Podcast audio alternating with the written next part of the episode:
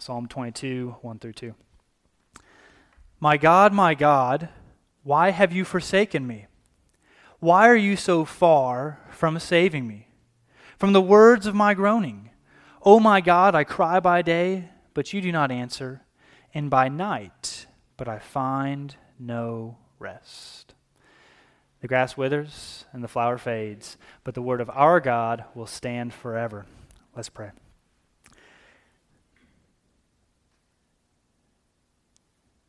God, you seem far off to me right now. And the psalm tells me that it's not in you, for you are holy. You do no wrong, you only do right. The fault is rather with me. I am a worm and not a man. God, help us to understand why it feels that we are forsaken, why it feels that we are alone sometimes.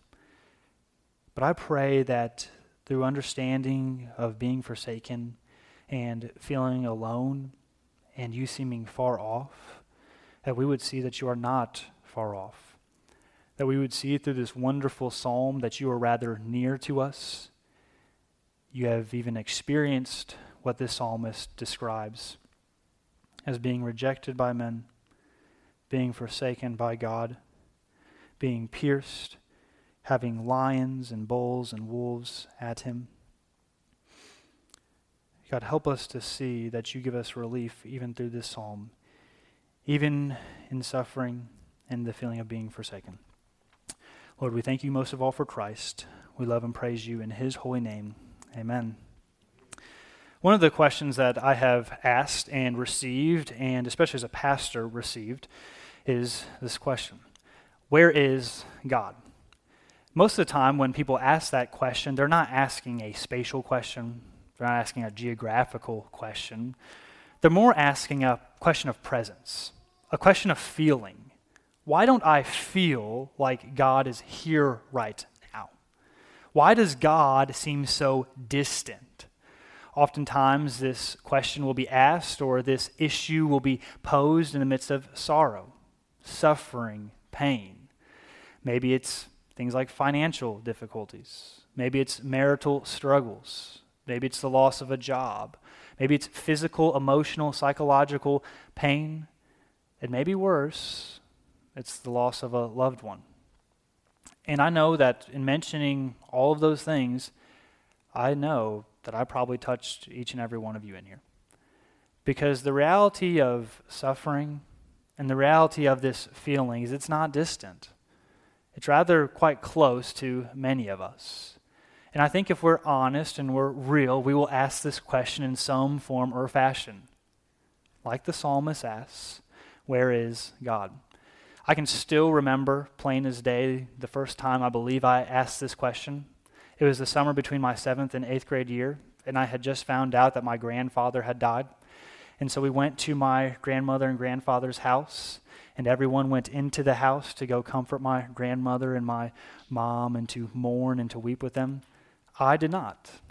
My father, my grandfather was a farmer, and so I went out to look at the farm and to look at the fields, and I can still remember this question coming to my mind. Where are you, God? Where are you? It's a strong question. It's a difficult question. And I must admit, there are many answers, and there is a full biblical theology to that answer. But David doesn't give it. David does not give every answer that we desire. He doesn't. He answers for his own circumstances, he answers for his personal life. He talks about why he is forsaken. And so we are going to look to that question. Why is it that sometimes God feels distant? And as I said, this will not apply to every scenario. I cannot say that this is the answer for you why you might feel that God is distant from you. But it can help us at least understand why David asks the question. And I want to say, I think this is good to understand, that in David posing the greatest question, maybe not the greatest question, but one of the greatest questions God, where are you? Especially when I don't feel that you're here we find one of the best answers to the question. And I think even though David's scenario doesn't probably fit all of us, I think the answer does. And so we will see that in this text. So look towards Psalm 22 as we walk through it.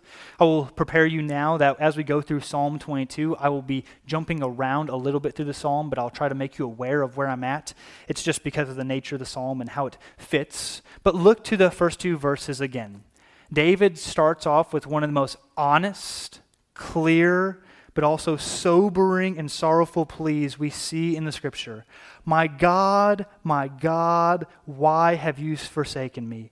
Why are you so far from saving me? From the works of my groaning, O oh my God, I cry by day, but you do not answer, and by night I find no rest. The psalmist David is clearly in great sorrow. He's in great pain, great agony. And as I described um, about many things that we experience sorrow and suffering from, it could be many of those things. And the reality to the background of this psalm, even though oftentimes when we search these psalms and we want to know the exact situation, is we really don't know we do not know exactly what David is experiencing.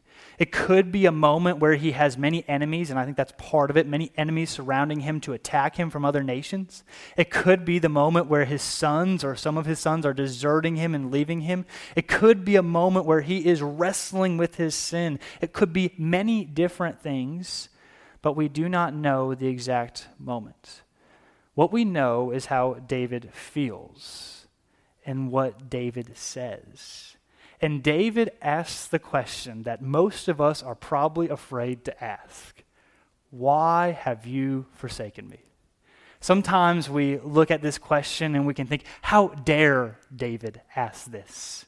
And just think about it for a moment. Let's imagine that you were in a Sunday school room and people were offering prayer requests, and someone said, Where is God? Why has he forsaken me? I could just imagine the Sunday school teacher saying, How dare you say that? But it's what the psalmist says. David shows that prayers are honest, cries to God are honest. And this cry is one of the best cries you can have because you probably do sometimes feel like you're forsaken. And the way to go about that is not by, oh, I'm not forsaken, God's always here. Maybe it's sometimes to actually raise the cry and to ask. David then begins to go into the answer to the question because it's almost as though David is actually asking a rhetorical question here. He actually knows the answer. And he begins first by pointing to God and his character and his faithfulness. Look at verses 3 through 5, and then we're going to jump down to 9 through 10. David, you're going to have to keep up with me this morning. Verse 3, David looks at God and he says, Are you unfaithful are you wrong for what's happening? No. He says, Yet, even though you have forsaken me, you are holy, enthroned on the praises of Israel. In you our fathers trusted. They trusted and you delivered them. To you they cried and were rescued. And you they trusted and were not put to shame. David, in his cry, in his sorrow, in his anguish, asks, Is there any fault in God? Is there any wrong? Is there any sin? Has God done me a terrible thing? The answer is no. God is holy, God is righteous. David reflects on God as though God is something like the sun. The sun is constant, bright, and shining day after day even as the world turns and rotates, and even though you don't see it sometimes, the sun is always shining. And David says the problem is not with God.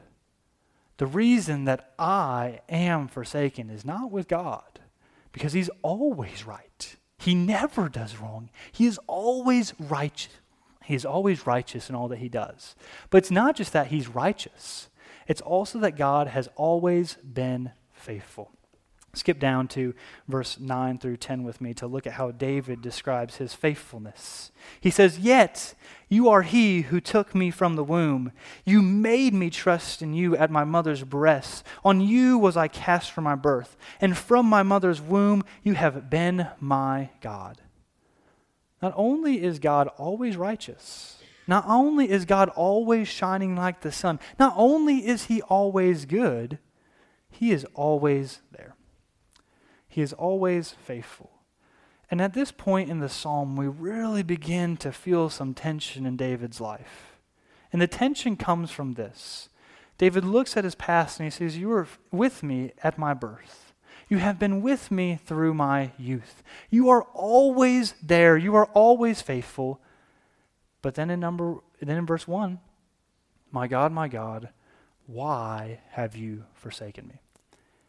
And if the issue is not with God, if the reason God has forsaken David is not God's flaw, the question then becomes whose fault is it? Is it God's? David answers us in verse 6 with the problem, with the issue that is taking place. Verse 6 something we never call ourselves, and sometimes I think we would think this is actually unbiblical to say. But listen to how David describes himself. But I am a worm and not a man, scorned by mankind and despised by the people. All who see me mock me. They make mouths at me, they wag their heads. He trusts in Yahweh. Let him deliver him. Let him rescue him, for he delights in him. David, in the middle of reflecting upon God's goodness, how he's always right, and that how God is always faithful, says the problem is me. The reason why God has forsaken him, and he actually has forsaken him, we'll talk about that and how that all works out, is me. He says, I am a worm and not a man. Now, it sounds as though David is denying that he is bearing the image of God. I don't believe that's what David is actually doing. I think rather David has a really good biblical theology and he knows that he's made in the image of God. He's written these things before in the Psalms. But what I think David is doing right here by saying, I'm a worm and not a man, is by saying, I'm sinful. And not just that I commit sin, but rather I'm marred by sin. I'm scarred by sin. Sin has actually come in and it has actually ruined the image.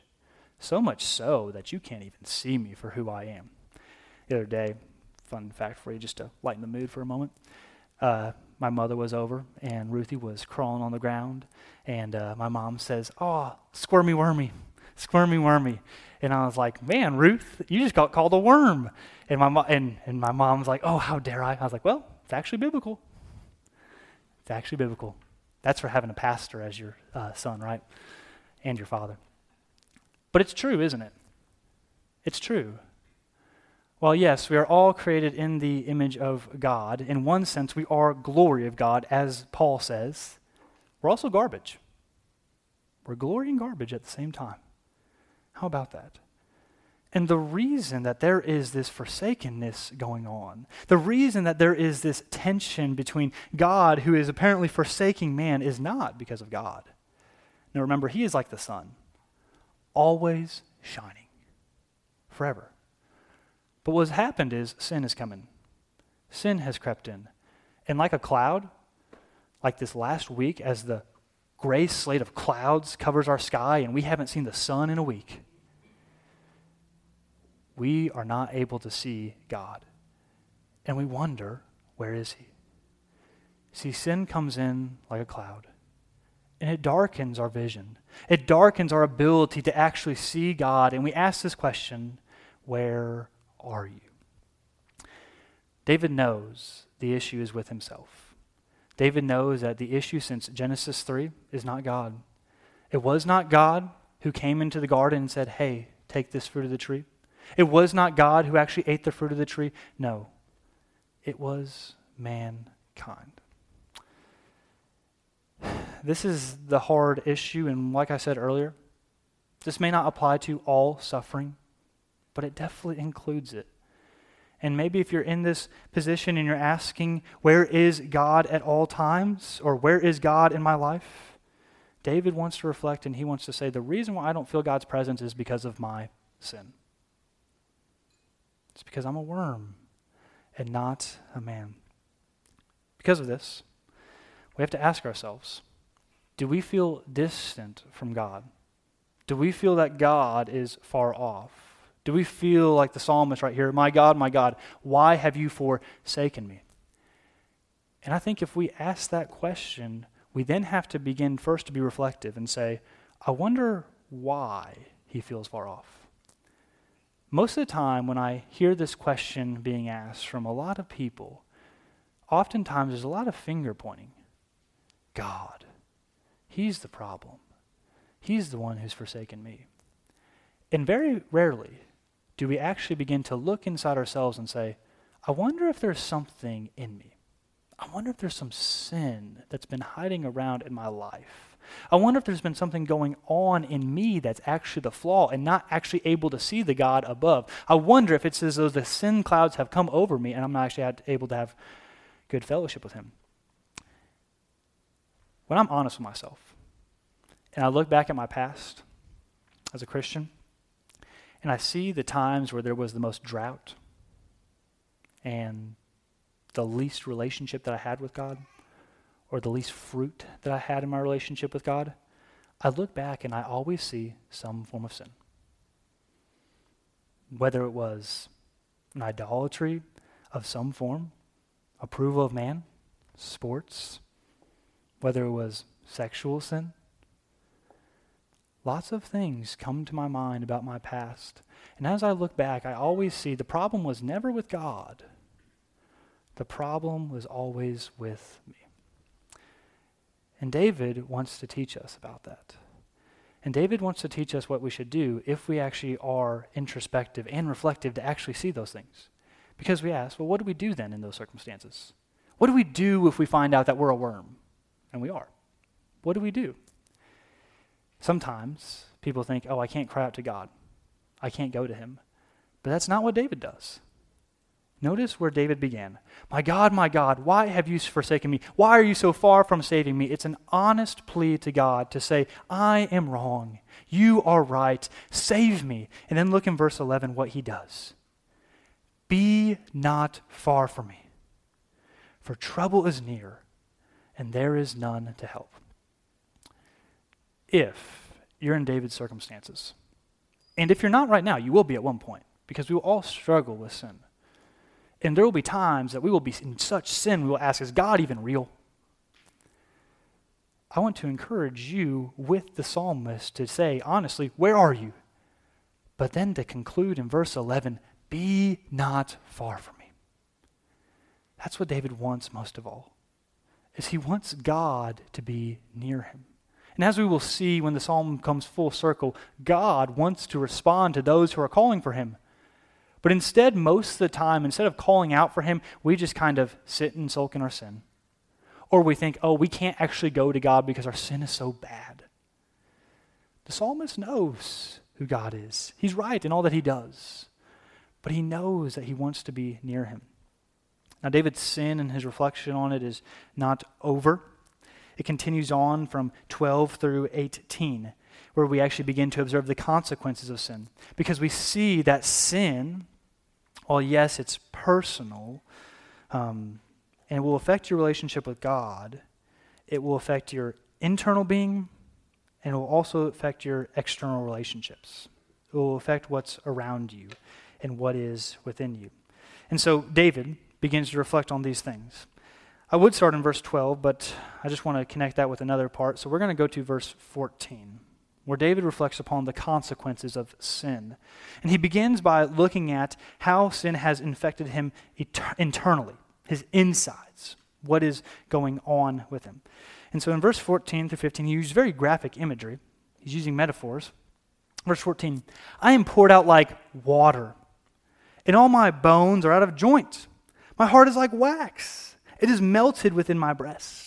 My strength is dried up like a potsherd, and my tongue sticks to my jaws, and you lay me in the dust. Sin has terrible consequences. Oftentimes, we just think that sin is just going to separate us from God, but oh no, it will do much more. Sin will work like a cancer because it works from within. Listen to the language that he uses I am poured out. What is he saying right there? Is David literally poured out like a drink? No. David's saying, I'm spent. I'm exhausted. There's nothing I can do. Next, he says, And all my bones are out of joint. My heart is like wax, it is melted within my breast. David is just trying to communicate with this metaphor I have no strength. There's nothing in me. This sin that has gotten in me, that has affected me so much to the point that this is what I look like a puddle or wax from a candle that's just dripping, can do nothing. My strength is dried up like a potsherd, and my tongue sticks to my jaws. You lay me in the dust of death. Sin, well, yes, it will bring separation with God, and that was his focus originally it will also have great ramifications and effects and ultimately even lead to physical death. Sadly, in my Christian experience, which has not been very long, only about eight or nine years, I have seen many brothers and sisters, or who I at least thought brothers and sisters, and maybe they are, I don't know, who have had sin around in their life, and it has been hidden in their life. They didn't tell anyone, they didn't reveal anything. They didn't ever pursue counseling. They didn't ever confess their sins to one another. They just suppressed it. And I never knew of it, never knew of any of it. But I have seen time and time again brothers and sisters come with their lives just like this a wreck, spent, ruined, like a puddle of wax, bones apart and why? It's because the sin that started to be a little thing a little bit earlier grew into this thing that just destroyed their internal life. Brothers and sisters, sin will not just affect a relationship with God, it will destroy us. Now, one qualification to this. Uh, we don't know, actually, in studying this, if David is reflecting upon the consequences of his own sin or the sin of those around him. But in either way, there's consequences that are faced, and we see them very clearly. And next, we begin to see the consequences of those external sins, of the people around him and the people who are coming after him. Because sin will not just affect you and your internal self, it will also permeate through the people around you. And these are David's enemies who begin to come after him. And we can see that David is living in a broken world of people who want to destroy him. I'm going to go from 12 to 13 to 16 through 18, so skipping once again. But you can see these verses. He describes his enemies as this Many bulls encompass me, strong bulls of Bashan surround me. They open wide their mouths at me, like ravening and roaring lion. So he's using the illustrative language again to begin to describe his enemies. Then in verse 16 he says, For dogs encompass me, a company of evildoers encircles me. They have pierced my hands and my feet. I can count all my bones. They stare and gloat over me. They divide any garments among them, and for my clothing they cast lots. David describes his enemies as three things. He describes them first as bulls. His enemies are strong, they're powerful, they probably have big armies and lots of money. His enemies are like a lion, they're ferocious, perpetual, ravenous, not willing to stop. And his enemies are like dogs, relentless, coming after him to kill him.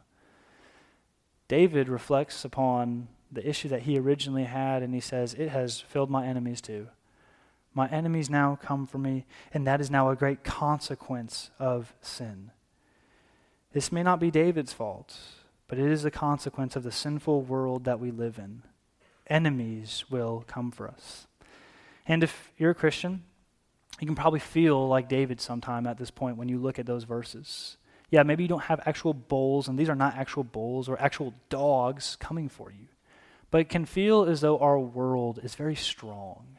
It can feel as though the tides of the culture are very powerful. It can seem as though those who have a lot of political and material might are coming for us. And not just this, it can seem as though those who are coming after us are hungry for blood. We live in a culture now that loves death. We live in a culture that denies actually what personhood is. We live in a culture that loves to ch- kill children. We live in a culture that is like a ravenous lion, and it doesn't stop. In our culture, we have a culture that loves to love self, loves to exploit self, loves the sexual revolution, and to pursue it. And as we look around, and the church is sitting in the middle, kind of like David, we see all these things going on, and we can just ask, Where's God? Where is God in the midst of this? In the midst of these attackers, in the midst of all these things that are going on in place? And look at verse 19 at what David says, and this is what we need to do in a moment. We'll talk about this as application. Verse 19, he says, But you, O Yahweh, he hears about his enemies close to him, those are the ones who are near. Do not be far off. O you, my help, come quickly to my aid.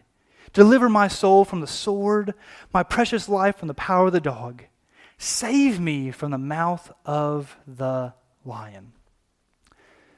David looks around again, just like he cried out from his own sin, where he realized he was a, he was a worm. And now he sees all the animals and enemies approaching him, and he just says, God, come close. Come near. And David does what we should all do again. David, in the midst of seeing his own sin and seeing the consequences of sin, internal and external, cries out to the Lord. And in David's cry, he's an example for us. David is a great example of a leader, a king, a warrior, but he's also a great example of someone who knows how to cry. And something we need to learn from as Christians and something we can learn by example in how to pray. And what I think even David wants us to do from learning from him in this passage is to learn how to cry out, Lord, be not far off. All of us are dealing with some sin. All of us are dealing with some great struggle in this room in our life. And we can take a word from David and learn how to actually call for forgiveness to say, Lord, come near to me and forgive me.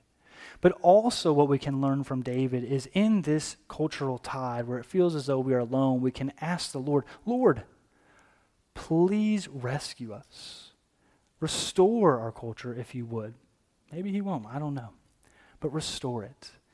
And so, a specific application of what I think David wants us to do, what I think David actually wants us to do from this text, is he wants us to learn what he did to cry out to the Lord.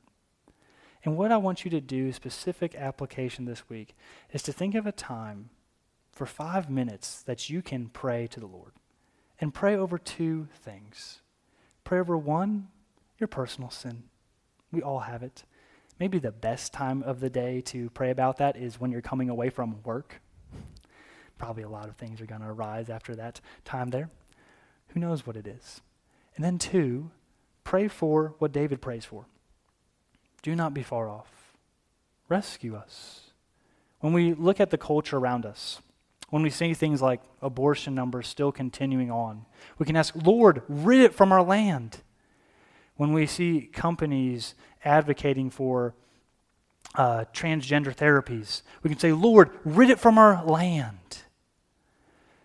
When we see the world going insane, we can say, Lord, rid it from our land. And so I want to encourage you, as David cries out, cry out to the Lord this week. Pray. Five minutes, five times this week Monday, Tuesday, Wednesday, Thursday, Friday. Maybe it's on your road home from work. If you don't work, do it sometime. But pray and cry because that is what David wants to do. Now, we ask, where's the relief going to come? Where's the help going to come? This is a very dim circumstance and very dire situation. It's dark. I know that. Maybe as dark as it gets almost in the Bible. What's amazing is not what this verse reveals, but what the whole canon of Scripture reveals. Psalm 22, while yes, was experienced by David, it was not only experienced by David. What's amazing about Psalm 22 is almost everything that was written in here was actually experienced by another. I believe I have it on a slide to show us the correspondence between what David has experienced to what someone else is going to experience. Because there is someone who is going to come into this place of Psalm 22, and he's not going to deserve to take what's going on in Psalm 22. He's not going to deserve to be forsaken. He's not going to deserve to be abandoned. He's not going to deserve to have attackers at him. But he's going to take it. That one is Jesus. In Matthew 27, verse 46, and I'm not going to have you flip there, I'm just going to walk through these. Jesus on the cross cried out, My God, my God, why have you forsaken me? It's not the only time we hear it in Psalm 22. We hear it from the words of Jesus. And think about that. I'm going to come back to that in a moment. Then later on, or actually before that, in Matthew 27 31, Jesus is being taken to the cross. And it says that the ma- there were many who were mocking him, making mouths at him, and wagging their heads at him. And they even said the very same thing these revilers of David say to Jesus in Matthew 27 43. He trusts in Yahweh. Let him deliver him. Let him rescue him, for he delights in him. And then in John 19, verse 34, it is recorded that Jesus, as he is on the cross dying, a man comes over here and pierces him in the side, and out from him runs blood and water. Like David was poured out like water. And then, just as David was in Matthew 27, verse 60, Jesus Christ was laid in the dust to death. And dogs even came and encircled around him, as in Matthew 27, 27. And then in Matthew 27, 35, men took the garments of Jesus and they tore them apart and just sold them for money. Where does relief come from in this suffering? especially if you're someone who's saying, Man, I've experienced some of this suffering and I'm going through some of this right now, it comes from this. It comes from knowing Jesus was there too. Jesus took it. The cry that David is crying out, God, be not far off, is answered in the life of Jesus. Jesus took all of these things that David is talking about so that he might rescue David from them, that he might rescue us from them. And just to focus on the verse 1, because that's always the contentious one that everybody likes to think about and everybody struggles with. My God, my God, why have you forsaken me? Jesus cried out that on the cross, and sometimes Christians like to think, oh, God did not really forsake him. And I just want to tell you, brother and sister, if you do not believe that God forsook Jesus on the cross, he will forsake you. Because everything that Jesus did not bear, you will have to bear in judgment one day before him. Jesus took it all. David is crying out, I'm a worm and I deserve to be forsaken. Jesus took on being a worm. Jesus took on every single sin so that as Jesus was seen on the cross, he was not seen as righteous. He was not seen as the Holy Son of God. He was seen as a worm, as hideous. He was seen as garbage. And no, I will make the qualification all the time. There was not like a division in the Trinity or a division between God's nature of being man and human. No. And how to understand those mysteries, I don't know. But Jesus, because he was truly forsaken, because he died in our place, taking all that sin deserves, all that David deserved, and the consequences of it we won't have to face it. And you who are in here who's saying, I'm facing some of this right now, Jesus just wants to say, I'm there. David's cry is answered in Jesus. Be not far off. Jesus saying, I'm here. And anything that you're experiencing, I'm with you in. Like I said, I don't think David knew all these things were going to come about. It's amazing that they're all fulfilled in Jesus. It's how miraculously God works. But David was rescued. Look at the end of verse 21, where David switches, and we will move through this quickly, where David switches to his rescue and to praising God. Listen to what he says at the end of verse 21. You have rescued me from the horns of the wild oxen. I will tell of your name to my brothers. In the midst of the congregation, I will praise you. You who fear Yahweh, praise him. All you offspring of Jacob, glorify him and stand in awe of him. All you offspring of Israel, four. This is so good. 24. He has not despised or abhorred the affliction of the afflicted, and he has not hidden his face from him, but has heard when he cried to him. David prophesying some thousand years before the coming of Jesus. knew somehow, some way, even though David had forsaken God, God was going to show him his face again. And he knew that God was going to come near. And God comes near to every person in the form of Jesus. And if you will trust in him, put your faith in him, hope in him, he will come near. And even if you already have, you still need to cry out with the psalmist David, Be not far. And as you look through Psalm 22, don't just think this is what David is experiencing. This is what Jesus experienced for me. This is what Jesus took. My God, my God, why have you forsaken me? So that you might cry out with the praises of David. I'm going to skip down to verse 29, 31. This might be the first time I've ever skipped some scripture up here, but I'm going to do it. Verse 29. Listen to how they worship because they've been redeemed by the Lord. And this is a good opportunity for us to then worship the Lord after this. All the prosperous of the earth eat and worship. Before him shall bow all who go down to the dust. Even the one who could not keep himself alive, posterity shall serve him. It shall be told of the Lord to the coming generation. They shall come and proclaim the righteousness to a people yet unborn, that he has done it. Done what you ask? Come near. Man, let's pray. Lord, thank you that you are not far off and you hear our cries, that you have come near to us. And you have not just come near to us by being a human you have not just come near to us by living. You have not just come near to us as a baby. You have come near to us by taking on our suffering. God, we thank you and praise you for Christ who took all that is described in Psalm 22. We love and praise you in his holy name. Amen.